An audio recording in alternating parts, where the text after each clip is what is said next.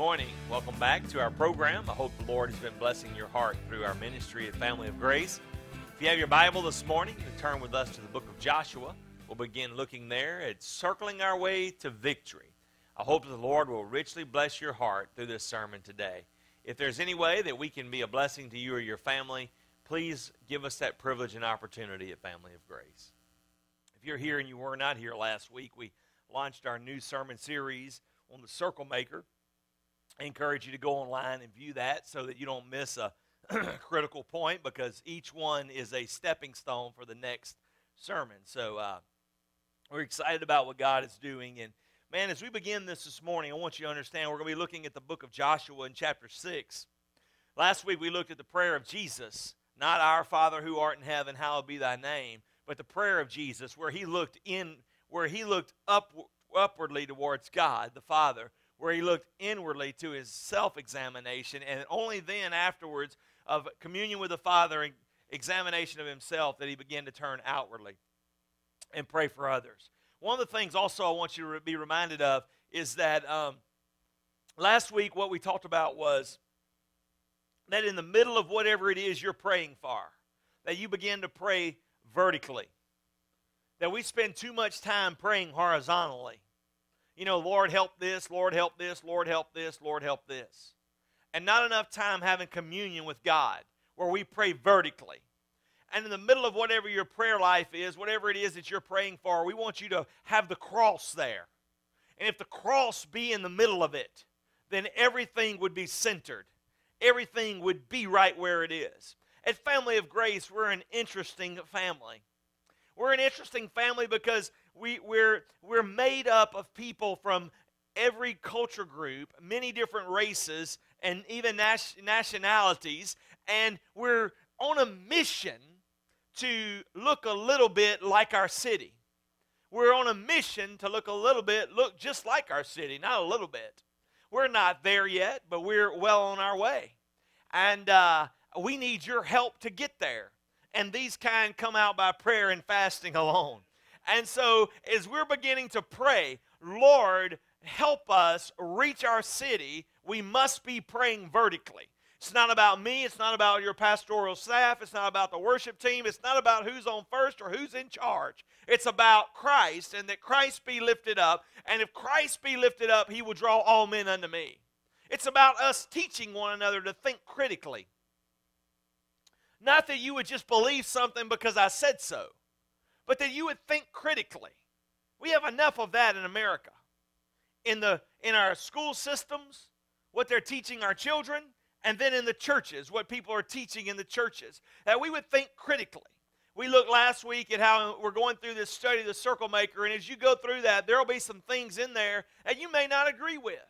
But I tell you what you can agree with is all the principles in the book that teach you how to pray more effectively. And we go through the DVDs in our missional communities. You know, guys, here's what I, we need more than anything. We need you to plug in to be part of a missional community and make a difference for the glory of God. We are an odd bird. We end up being a 90% Caucasian church on Sunday morning and a 90% African American church on Wednesday evening. Now, isn't that odd? However, that is not sufficient. It is our goal to not be different, but to be unified. Therefore, what we need is this we need you as young Caucasian people to go start reaching youth and children of your culture group, of your race, of your demographic. Bring them to church on Wednesday night. Plug them in for the glory of God. What we need you on Sunday mornings is to begin to reach your moms and dads from the African American community. Say, come meet this crazy preacher who's saying things that are changing my life. And together we begin to pull those things. It's not going to happen. There is no pixie dust that we can sprinkle around the building and say, boom, there it is. It takes hard work, it takes effort, it takes drive, it takes initiative. But I'm telling you, it is the commission by a holy God. Not that we would be a church of a demographic. Now, listen, there's people that just say do that because it is the easiest thing to do.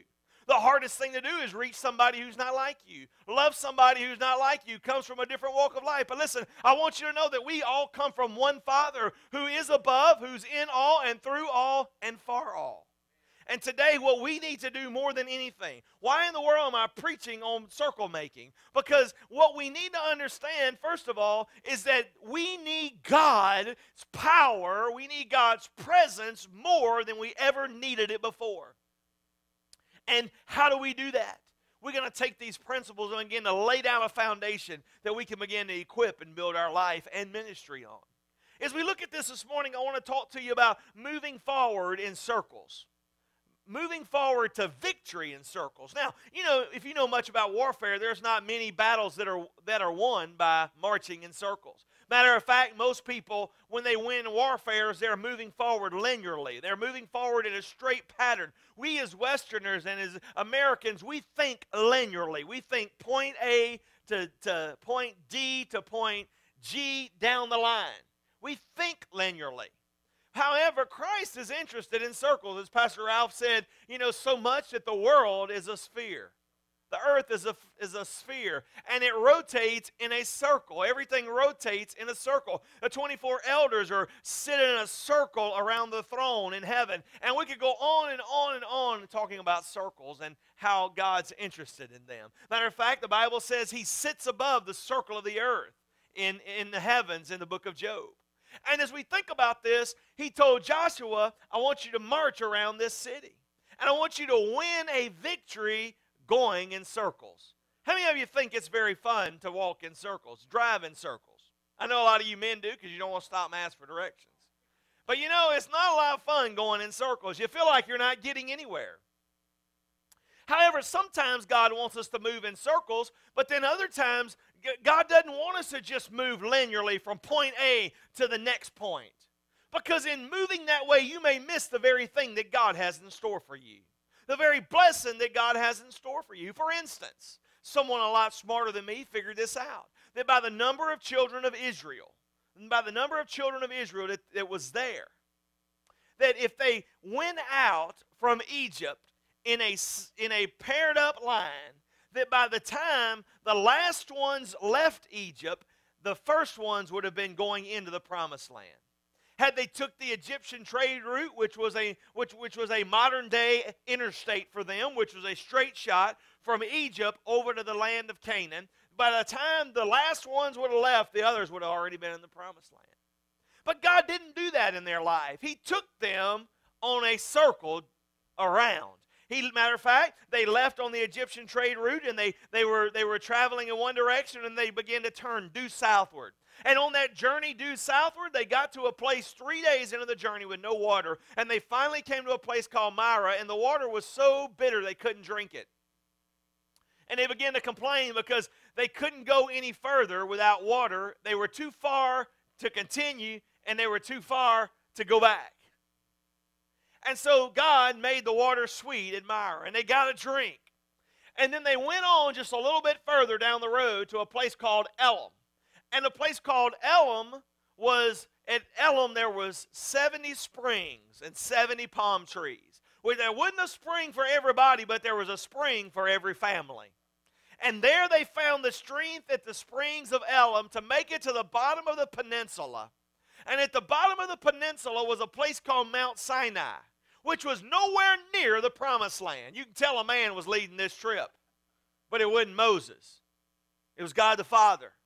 And he was taking them on an assignment to a place where they could meet with God. But in going to a place where they could meet with God, they had to get to a place where they came to the end of themselves. And what I want you to know that God is trying to do a work in our life, but many times you're going to have to get to the end of yourself where you can't go one more day unless the power of God shows up. Some of you young people are living in situations that you can't make it one more day unless the power of God shows up. I'm telling you not to quit, not throw in the towel, not give up, because there is an Elim on the horizon. There's a place where you can find a fresh drink. There's a place where God will meet you there. God's not interested in where He's taking you, He's interested in where He's meeting you. Bikers have a mentality and they say it's never about the destination, it's all about the journey. And for Moses, it wasn't about getting to the Canaan land. It was about getting the children of Israel not to the place where God had promised them, but to the place where God wanted to meet them. And today, my brothers and sisters in Christ, right where some of you are, it may feel like hell has surrounded you.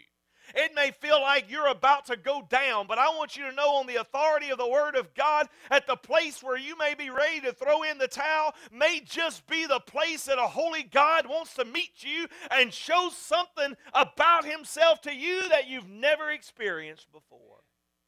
Don't you give up. Don't you let up because God's got a plan. We see here with Joshua, he had a plan. Joshua, God told Joshua, if you look with me in, in verses uh, 1 through 5, it becomes very interesting. It says, Now Jericho was securely shut up, it was forfeited because of the children of Israel. Now, Jericho was the, would, would, be, would be known as the United States of America. They had power, they had strength, they had might, they had forfeited walls. Now, I'm not going to spend a lot of time talking about them, but you just know this that they were so wide that they could run chariots around the top of them. Can you say this with me? That's a big wall. Let's, let's do it one more time. That's a big wall. And so, man, as they were as they were in that on that around that wall, they were shut up inside of the wall. Why were they shut up? Because they were scared, or they were scared, depending on what part of the country you're from. Nevertheless, they didn't know what to do. They didn't know where to turn because they were being overwhelmed. Why? Because they had heard about the miracles. They had heard about the Red Sea. They had heard about the, the plagues in Egypt. They had heard about all those things. They had heard about the power of God. And they were fearful of the power of God. And so there they were. And it says they were sitting in this city and they were shut up, and no one was leaving or no one was entering. They were on lockdown. The Lord said to Joshua, Look, I have handed Jericho and its king and its fighting men over to you. March around the city with the men, all the men of war, circling the city one time. Do this for six days. Have seven priests carry seven ram's horns, trumpets in front and back. But on the seventh day, march around the city seven times while the priests blow the trumpets. When there is a prolonged blast of the horn, and you hear its blast, have all the people give a mighty shout and the city of the wall will collapse. And the people will advance, each man straight ahead. So Joshua the son of Nun, he summoned the priests and said to them, Hey, take up the ark of the covenant and have seven priests carry seven trumpets in front of the ark of the Lord. He said to the people, Move forward, march around the city, have the armed troops go ahead of the ark of the Lord. After Joshua had spoken to the people, seven priests carrying seven trumpets before the Lord moved forward and blew the trumpet and the ark of the Lord's covenant followed them. While the trumpets were blowing, the armed troops went in front of the priests who blew the trumpets, and the rear guard went behind the ark. But Joshua had commanded the people something very interestingly here. He said, Do not shout, or do not even let out a holy grunt. That's my translation. For let your voice be heard. Don't let one word out until the time I say for you to shout. Then you are to shout. Let's stop right there for a moment. And before you tune me out and say, oh, I've heard a lot better preachers than you preach on Jericho, let me give you a confession. Man, when I was studying this, and I've preached on this dude a lot, but when I was preaching, when I was preparing for this message, man, the Lord showed me something I had been preaching in a wrong fashion. Because you see, I always preach this, you know, how hard of a job Joshua had as a leader. Trying to get people to march around the city one day in, one day out, and have them marching around that city and marching around that city and marching around that city and marching around that city. And how probably on the third and fourth day, it was okay probably on the first and second because they were thinking, this is cool. We've never passed this way before and all this stuff. But man, about the fourth and fifth day, and they were marching around the city, I used to preach, man, don't you know Joshua had a hard time because, man, don't you know they were grumbling, they were complaining and saying, what in the world has this old fool got us into? But man, when I was preparing for this, I realized, man, I had missed the mark. That you see, I believe it was opposite of that. Because I believe when they were circling that thing, they were circling it in prayer. I believe they were circling that thing with a spirit of humility. They were circling with a spirit of obedience. As they were circling that thing, not only were they circling it in prayer, but they were circling the wall in faith. Why? Why were they marching around the city? Because God said so. And as they were marching around that city and going around and around and around that city, you know what? Their faith wasn't growing weaker. It wasn't growing fail, frailer. It, they weren't in a condition of grumbling or, or, or murmuring. No, I tell you why. I tell you how I know this. Because the Lord revealed to me that when they shouted, they shouted in a way that was so great of a shout that the wall came crumbling down.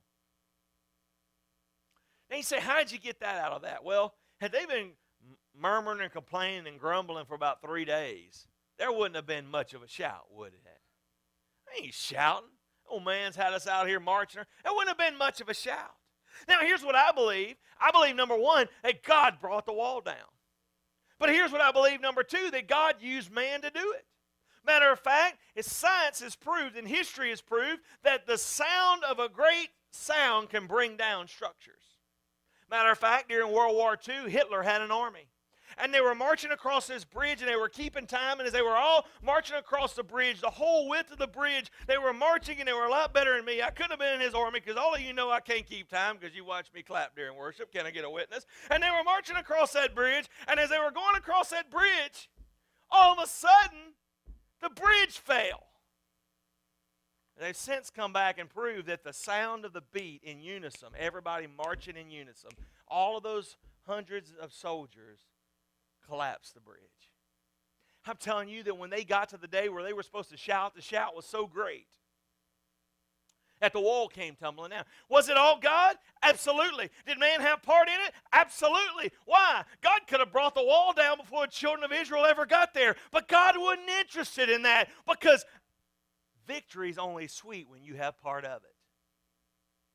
I mean, who do you think is more victorious? The people who watch football on TV or those who participate in the field? Who do you feel think feels worse about the loss? Those who lose or those who watch the loss? God said, I don't want to do this thing without you. Joshua, I want to use the children of Israel to be at the end of themselves. Don't bring your sword. Don't bring your weapons because I want to use your voice. I want you to circle that wall, circle that wall day in, day out, day in, day out in faith. I want you to circle that wall in perseverance. You say, How do you think they circle in perseverance? I can tell you why. Because on the seventh day and the seventh lap, he still had a crowd. You don't have to be too smart to figure that out. They were persevering time and time and time again. And they kept circling the wall and circling the wall, but they were had an anxious spirit. No, sir. I believe every day as they were marching around that wall, at first day they were probably marching like this. And the second day they were probably marching like this. And the third day they were probably marching like this. But I tell you something, I believe on that seventh day, when they got up in the camp, I believe there was a new spring in their step because they knew that it was a day of victory. And I believe they probably went around that first circle that day with a little holy strut in their step, a little glide in their stride. You're picking up what I'm putting down. But I believe probably, you say, Preacher, you can't prove this. I know I can't. You can't prove it didn't happen either. Amen. I believe about that sixth time, there was probably a little skip in their step and say, We're about to bring this baby down. We're about to bring this baby down. It was under their breath, of course, because God said they couldn't say a word. Well, amen. Well, a lot of people would have liked to have been part of that worship service.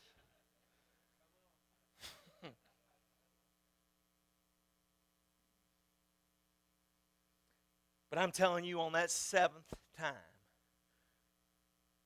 on that seventh day, when they began to blow that trumpet, they had some pinned up frustration in their worship because they had had they had to contain their worship day in, day out, day in, day out. And I am telling you that on that seventh day, on that seventh lap, when they got to let out the shout, after they had persevered around the wall, after they had circled the wall in perseverance, after they had circled the wall in faith, after they had circled the wall in prayer, they circled the wall in praise. And I want you to know something. I want you to know when praises go up, blessings come down. Say that with me. When praises go up, blessings come down. When praises go up, blessings come down.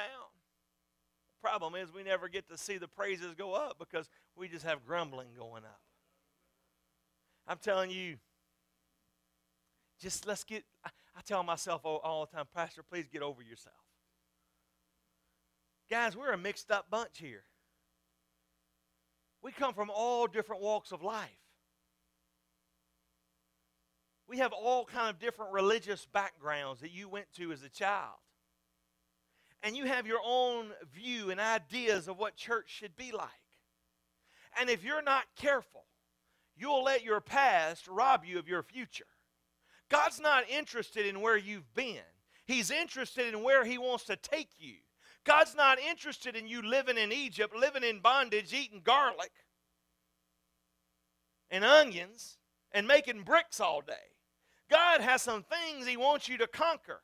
And when you're conquering those things, the victory is not over with. Matter of fact, God came to Joshua one day, and I love this verse. He says, Hey, Joshua, you're old. You know you're old when God says you're old. He said, But son, there remains lots of territory to still be conquered. Get up. I am telling you, I need you to rise up because there's a lot to conquer. And we need to circle it.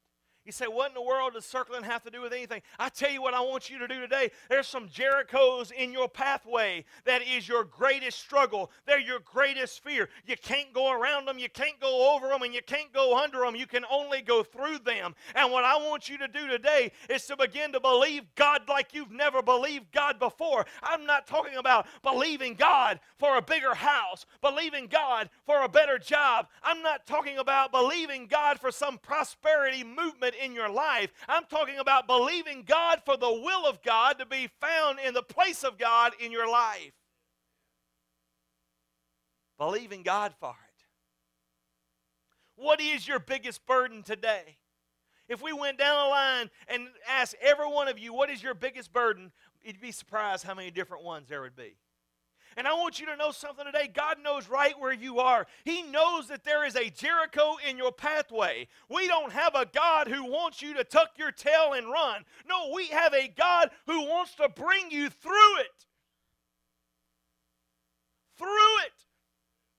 Look with me, if you would, at verse 15.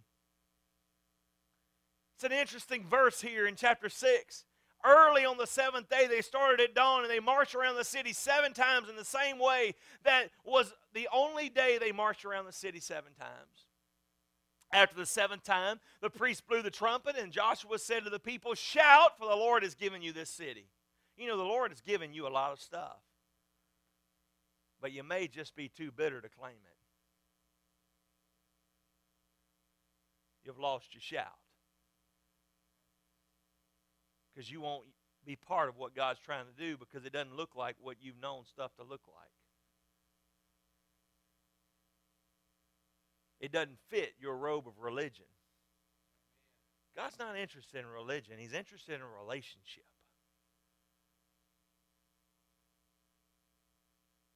As we try to develop a church that represents a worship style that would fit many cultures you have to understand you got to let go of what you know to get what you've never seen. As we've gone through this sermon this morning, if God has spoken to your heart and your life, let Him be a blessing to you. Let Him just take your hands off your life and let Him take your life to the next level. Maybe, it, maybe you're not able to join us. Maybe you're limited physically and just can't get out of the home or the place where you live, and, and, and you can't go to the streets with us week in and week out. But right there where you are, you can begin to pray for us. Place us in the middle of your circle and begin to pray for God's power and provision in our life. If you'd like, we could email you a list of that, email a list of those things, or you can call the office and we'll give you a list of the things that are our greatest barriers and our greatest struggles. And then begin to share what is our greatest dream. I hope the Lord has spoken to your heart and richly bless you today.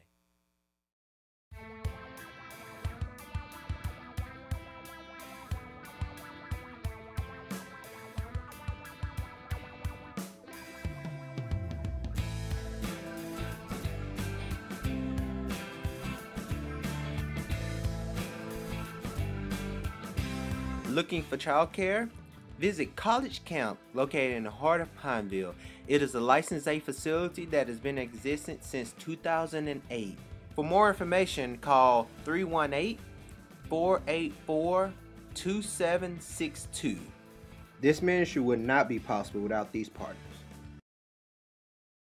For more than 55 years, the Fellowship of Christian Athletes has become the largest sports ministry in the world. This was accomplished with what we call the four C's of ministry coaches, campus, camps, and community. Coaches are one of the most important parts of our ministry.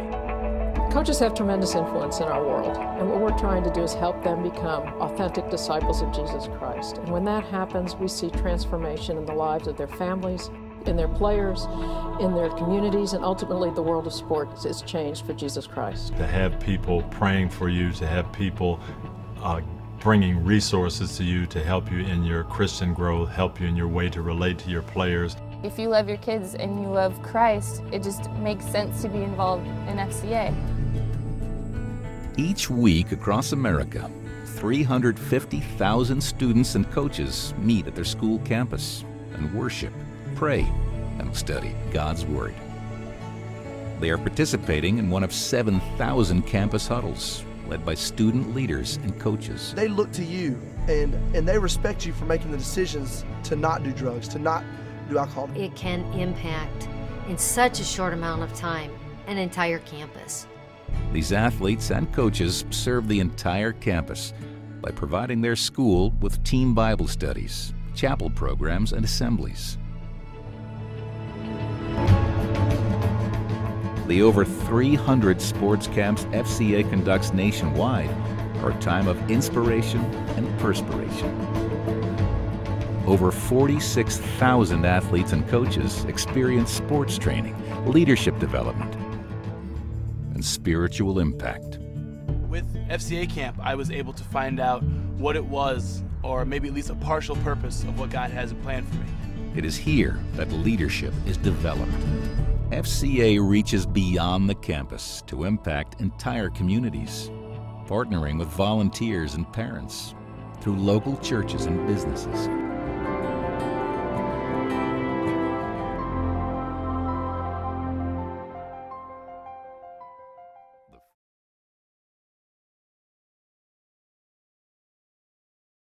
I would like to take a few moments to recognize the people who made this ministry possible. Tampering Ground Coffee Shop in downtown Alexandria. If you're looking for a great place to hang out or have a break and a wonderful cup of coffee, please stop by and see Jeff and thank him for his support of our ministry. Thank you for joining us today. We would like to take a moment to thank our sponsors that made this program possible. Bayou Shirts. At Bayou Shirts, we offer quick, friendly, quality service for all your t shirt needs. Check us out today at bayoushirts.com for information on all the services we can provide. You can reach us at 318 308 3754.